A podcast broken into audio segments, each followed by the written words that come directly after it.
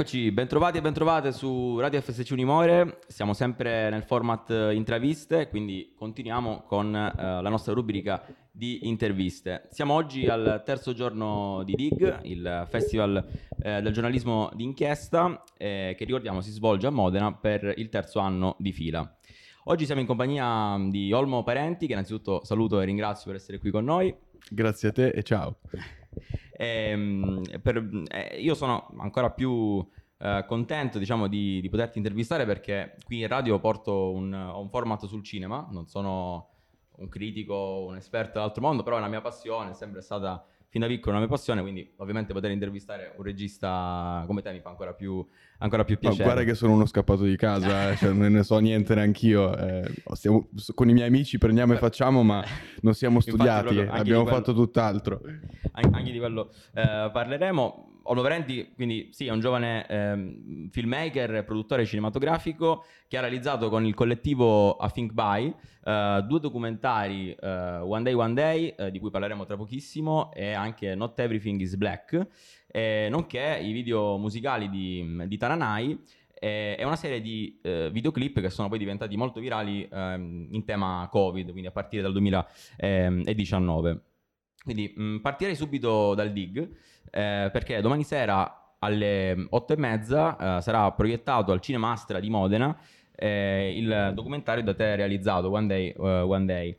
Um, un documentario, quindi un lungometraggio di 78 minuti, um, che tratta un tema molto delicato e attuale, quello uh, della condizione degli immigrati che uh, sono costretti a vivere, sempre che quella possa essere definita vita, ehm, in quelli che sono a tutti gli effetti dei ghetti, delle baraccopoli situate un po' in tutta Italia.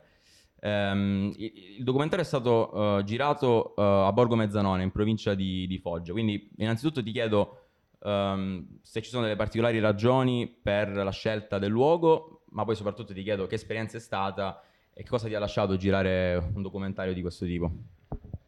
Eh, abbiamo scelto di girare a Borgo Mezzanone, nonostante sia solo una delle più di 90 baraccopoli che ci sono in Italia, perché Borgo Mezzanone viene raccontato da tantissimi anni come la baraccopoli più grande del nostro paese. E quindi abbiamo pensato, se dobbiamo raccontare questo fenomeno, andiamo nel posto più rappresentativo. Eh, eh, è un, un, posto di cui i giornali parlano in realtà da vent'anni.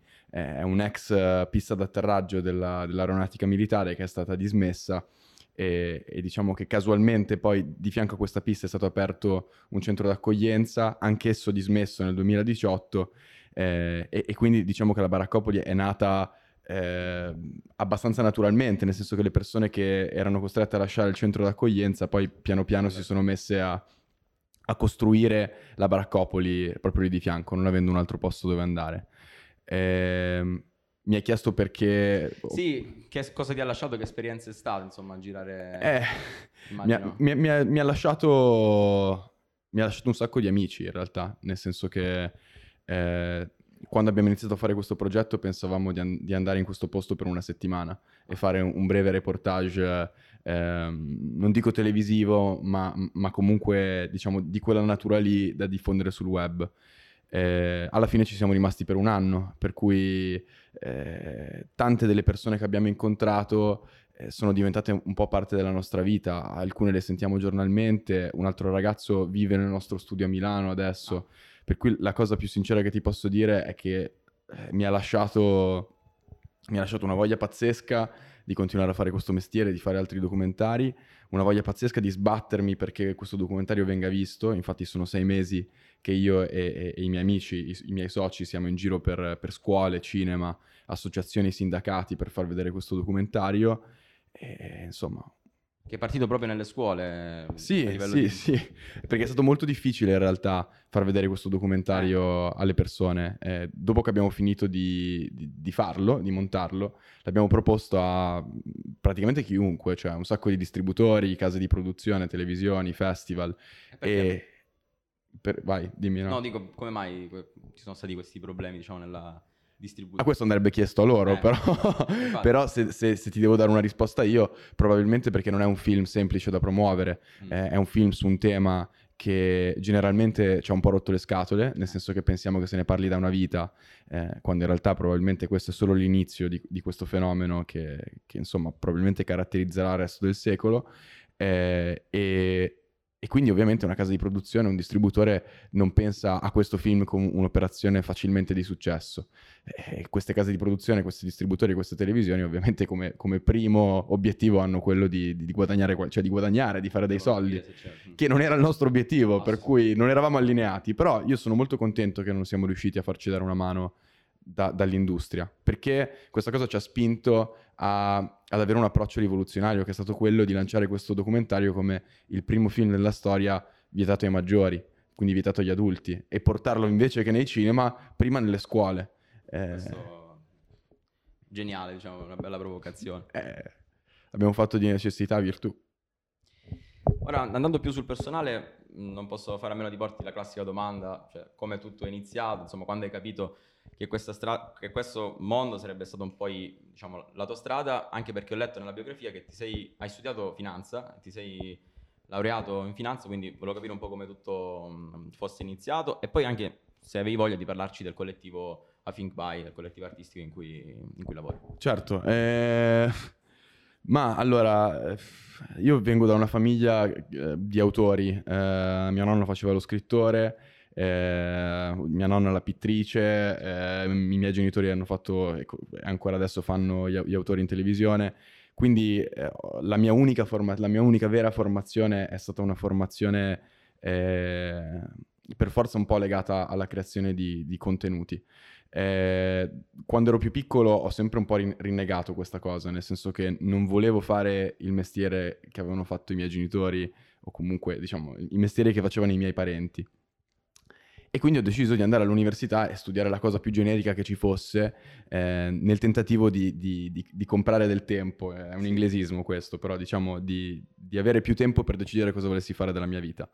Ho studiato finanza perché era la parte più difficile, era, era la scelta più difficile che potevo prendere all'interno, diciamo, del, eh, del percorso di economia. Io in quegli anni vivevo negli, negli Stati Uniti e ehm, Solo che a un certo punto mi sono reso conto che, che questa era la cosa che sapevo fare meglio, perché eh, in un momento un, un, po' triste della mia vita l'ho iniziato ad utilizzare come valvola di sfogo e, e, e come terapia, come spesso succede a, so, a musicisti, ma, ma, anche a gente che fa il mestiere che faccio io in questo momento. E quindi una cosa ha tirato l'altra. Ho iniziato a fare dei prodotti audiovisivi, alle persone sembravano piacere, questa cosa ha nutrito il mio ego e, e quindi ho continuato a farlo. Però non escludo di cambiare mestiere prima o poi, nel senso che pensare che la mia strada sia già battezzata, incasellata nel mestiere del regista mi mette un sacco d'ansia, per cui magari non lo farò più a un certo punto. Certo. Mentre eh, il collettivo artistico Think By è un po' una famiglia, insomma, da quello che... È, è il mio gruppo di amici. Sì. Eh, è, siamo un gruppo di sette persone eh, che vanno dai 24 ai 29 anni. Io ne ho 28, per cui sono quasi il più vecchio. E, e, e, siamo persone che prima di tutto si frequentano come amici. La gran parte di questi amici li conosco da una vita, da quando ero bambino. E nessuno di noi ha avuto, diciamo, una preparazione... Eh, convenzionale, nessuno di noi ha studiato questo, eh, ma siamo sempre stati molto intrigati da, da, da, dal mondo dei video, delle foto, della grafica. Eh, e quindi siamo, è come se fossimo una casa di produzione eh, che si arrabatta per fare qualsiasi cosa ci sia bisogno di fare. Eh, facciamo cose che vanno dal mainstream alla nicchia più assoluta. Eh, forse questo me lo chiederai dopo, però siamo, siamo, lì che cerchiamo di capire come fare qualsiasi genere di cosa nel campo audiovisivo al meglio possibile. È una definizione un po' vaga, mi rendo conto, però è questo. Um, ancora prima di One Day One Day hai girato un altro bellissimo documentario, Not Everything is Black, e quindi volevo chiederti qualcosa sul genere documentario. Un genere che secondo me è forse un po' quello più bistrattato rispetto agli altri generi canonici, diciamo, del cinema. Forse negli ultimi anni, anche per via della um, cate- categorizzazione su Netflix, no? tutte le varie piattaforme streaming come Netflix hanno la categoria documentari, quindi questo magari ha portato un po' più le persone a, insomma, a conoscere questo genere. Quindi, non so, quali sono secondo te le caratteristiche che deve avere un documentario e, e magari, oltre che i tuoi, quale diciamo, documentario consiglieresti come pietra miliare, diciamo, di questo genere a chi non è un esperto nel campo, a chi insomma non conosce questo genere? Ma si dice che i documentari, il documentario è il genere più libero che ci sia ne, nel cinema. Io non so se questo sia vero, l'ho sentito dire e, e, ci sto riflettendo. Sicuramente quello che ci viene proposto sulle piattaforme in questo momento non, non, rispecchia questa caratteristica per quanto mi riguarda. Nel senso che quello che vediamo su Netflix oggi, io faccio quasi fatica a definirlo eh, un genere documentaristico, perché è un genere tutto identico a se stesso, dove c'è tantissima scrittura eh, e dove palesemente, diciamo, le, le, interviste spesso che vengono fatte sono scritte e io non, faccio molta fatica a credere che la cosa che sto vedendo sia reale. Come, Poi, come quelli, insomma, sui di solito i documentari più famosi sono quelli sui serial killer, insomma, se vai su Netflix. Sì, poi diciamo che non, non, non, non, sta a me decidere che cosa sia un documentario o che cosa non lo sia. Se mi chiedi in termini secondo, di gusto, sì. io quelle cose le vivo come intrattenimento ma, ma solo come intrattenimento, mentre molti documentari eh, possono essere intrattenimento, ma in qualche modo mi lasciano degli strumenti per affrontare la vita diversamente dopo. Eh, per cui, se ti devo dire, non, non, saprei dirti quali documentari sono stati seminali nella mia formazione, ah. perché ho una formazione che è fatta di un milione di cose che vanno proprio oltre al, al, al, cinema e al documentario. Però due documentari che ho visto di recente che mi sono molto piaciuti sono Cow Okay. Cow, proprio mucca. Eh, non mi chiedere gli autori perché non me li ricordo, però è un documentario ehm, ovviamente tutto incentrato su una mucca, da, dalla nascita di questa mucca alla morte di questa mucca e non, non c'è mai parlato in questo documentario, ma incredibilmente è come se questa mucca diventasse umana. Tu riesci a capire le emozioni di questa mucca, quindi, riesci a dialogare con questa mucca. È assolutamente proprio metaforico, cioè evocativo quasi. Boh, questo bisogna, non bisognerebbe chiederlo a me, però per come l'ho percepito io eh, è, è, è, un film formidabile perché tu per un'ora e mezza guardi la vita di una mucca e e così sulla carta dici che rottura di maroni guardare la vita di una mucca. E invece è, è formidabile, ridi, soffri, eh, ti emozioni. Per cui quello per me è stato un, un, grandissimo documentario, che credo sia uscito l'anno scorso. E un altro eh, si chiama Forsama, eh, per Sama, ed è il, un documentario fatto da una donna siriana ehm, che, che, viveva ad Aleppo ed era sposata con... Ehm, con, con, con, un, signore, un uomo eh, che era un primario in uno dei, degli ospedali di Aleppo.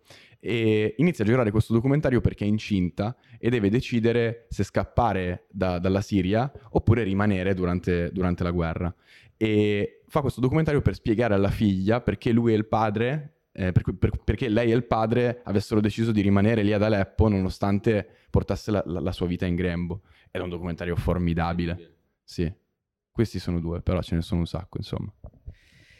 Ehm, poi, allora, spesso quando parliamo di, di, film, di cinema, si parla spesso di attori, uh, di scrittura e di regia. Almeno parlo per il, per il pubblico medio, diciamo. Ma qua, volevo chiederti quanto è importante tutto il resto, a maggior ragione tu lavori in questo collettivo artistico, quindi penso al trucco, no? Anche per quanto riguarda la realizzazione dei, dei videoclip, dei video musicali. Cioè quanto è importante tutto quello che magari non vediamo, eh, che appunto il pubblico medio non vede, comodo sul divano quando guarda un'opera visiva o sul, sul cinema? Allora, è sicuramente importantissimo. Io sono eh, probabilmente la persona meno adatta per parlare di questo perché ho, ho, la fortuna di avere un sacco di collaboratori che badano a questo genere di cose per me, perché se fosse per me io non ci presterei attenzione. Sono eh, un purista non è la parola giusta, però punto tantissimo sull'idea e, e, e ogni tanto purtroppo tralascio tutti gli altri aspetti. Poi ho la fortuna di avere invece delle persone di fianco a me che badano molto a questo perché sanno quali sono le mie forze e, e quali sono le mie debolezze in quanto regista. Eh, però ecco, è importantissimo, ma per me l'idea la fa sempre da padrone, cioè non puoi fare una cosa senza che ci sia un'idea, non puoi fare una cosa senza che ci sia una chiusa. Eh, e questo io cerco sempre di incorporarlo in qualsiasi cosa io faccia, che sia un videoclip, un documentario, un video che è una comunicazione che vuole diventare virale. Queste sono le mie due regole. Ehm, infine, mh, mm, come detto nella presentazione, appunto hai realizzato uh, i video musicali mh, mm, di Tananai, quindi eh, ero curioso di capire uh, quanto sia difficile, quali sono le peculiarità di questi video, magari anche col rapporto con il cantante, insomma, cosa, cosa ci puoi dire? Ma che, che Tananai Alberto è un mio amico da tanti anni e abbiamo iniziato a girare videoclip per caso, nel senso che eh, non lo vedevo da 10 anni, io l'ho conosciuto a 14 anni al mare e, e ci siamo rincontrati a 24 perché ci, ci, seguivamo sui social, eravamo amici sui social e io avevo appena finito di girare il mio primo documentario che è Not, Not, Not Everything is Black e, e, non avevo le musiche per questo documentario. Siccome sapevo che faceva musica, gli scrivo, ovviamente stiamo parlando di Tananai nel 2018, che non conosceva nessuno. E gli scrivo e gli dico: Senti un po', vediamoci per cena perché ho bisogno di, di due o tre canzoni per, eh, per, per, il mio documentario. Tananai fa anche il produttore, per cui non canta su tutto quello che fa. Quindi ci vediamo per cena e, e facciamo un patto. Eh, Tananai avrebbe fatto le musiche del mio documentario e in cambio io e un altro mio amico e collaboratore che si chiama Marco Zannoni gli avremmo girato il primo videoclip. Sono passati tre anni e li abbiamo fatti tutti. Eh, devo, devo, dire, è bellissimo lavorare con lui perché eh, in qualche modo lui ha tutto quello che, che manca a noi, cioè ha una teatralità che noi non saremmo in grado di avere perché siamo così concentrati sul reale. E invece eh, lui riesce sempre a dare un, un, boost pazzesco a quelle che sono le nostre idee. Ehm, e le discografiche ci hanno chiesto molte volte di replicare quello che abbiamo fatto con Tananai, cioè spesso ci chiamano per fare dei videoclip dicendo abbiamo visto i videoclip di Tananai, potete eh, farli anche. Quelli Baby Goddamn è allucinante. Eh, potete rifarlo con qualcun altro. E un paio di volte ci abbiamo provato, ma non ci siamo mai riusciti perché c'è quella confidenza tra noi e Alberto che, che appunto non è riproducibile in una un settimana. Altro, un altro. Sì. Quindi facciamo solo i suoi alla fine e di pochi altri, ma... No, ma sono, infatti sono incredibili, insomma, ho citato mm, Baby Goddamn, eh, insomma, ci sono certe scene visionarie, insomma, quella con Pinocchio. Con, eh... Ma quello è un furto, è, è, è un furto a, a, un libro di Gianni Rodari, in realtà. Nel senso che Gianni Rodari ha scritto un libro che si chiama La grammatica della fantasia e in questo libro eh, diciamo che racconta tutta una serie di esercizi che lui fa con i bambini per attivare la fantasia eh, dei bambini eh, e ti racconta i risultati. E uno di questi esercizi è prendere le fiabe e distorcerle in qualche modo e cambiare le regole di, sono, di quella che è la fiaba. E, e, io stavo leggendo questo libro quando mi arriva il pezzo di Tananai per, per, girare il videoclip e ho pensato, vabbè, questo è un pezzo dissacrante, nel senso che dice delle cose assolutamente assurde.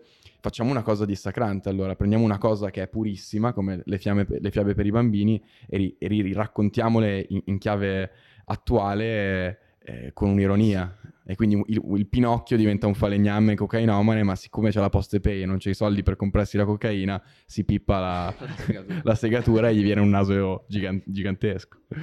Incredibile. Bene ragazzi, anche per oggi eh, siamo arrivati alla fine. Io ringrazio ancora Olmo per il suo tempo, insomma, per questa chiacchierata. Ehm, mi raccomando, eh, vi ricordo di eh, domani alle otto e mezza eh, di seguire la proiezione del suo documentario One Day One Day al um, Cinema Astra eh, nella sala Smeraldo per l'esattezza. Vi raccomando anche... Ne sai più di me, non lo sapevo. eh, dovere. Eh, mi raccomando anche di seguire Radio FSC Unimore in tutti i canali social, Instagram, Facebook, YouTube, ehm, nonché anche sul nostro sito web. Eh, con questo è tutto. A presto. Ciao.